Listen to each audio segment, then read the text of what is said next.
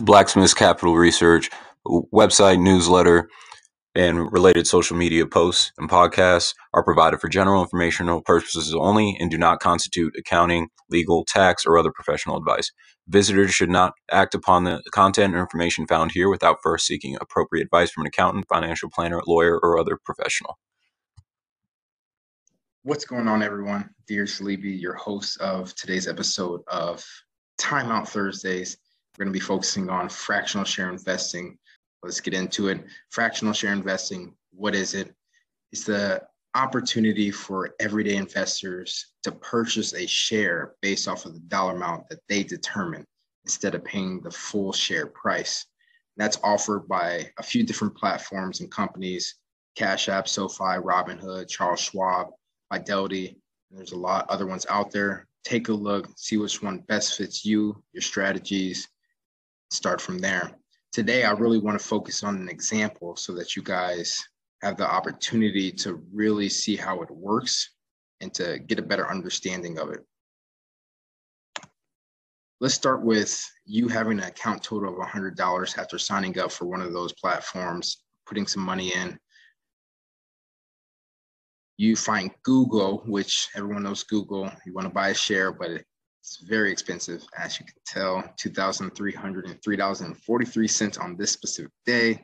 You obviously don't have enough. A lot of people get turned off by that, but you can still purchase a fraction of that share. This is how you do it when you go to actually purchase the share instead of clicking quantity type shares, you're going to click, click quantity type dollars. Then you're going to insert the quantity, which is $100, your count total, or you can do 50, whatever you're filling. And the awesome thing about a lot of the platforms that I called out is that they allow you to start with as little as one to five dollars in your account. So you really don't have to put a hundred bucks in there.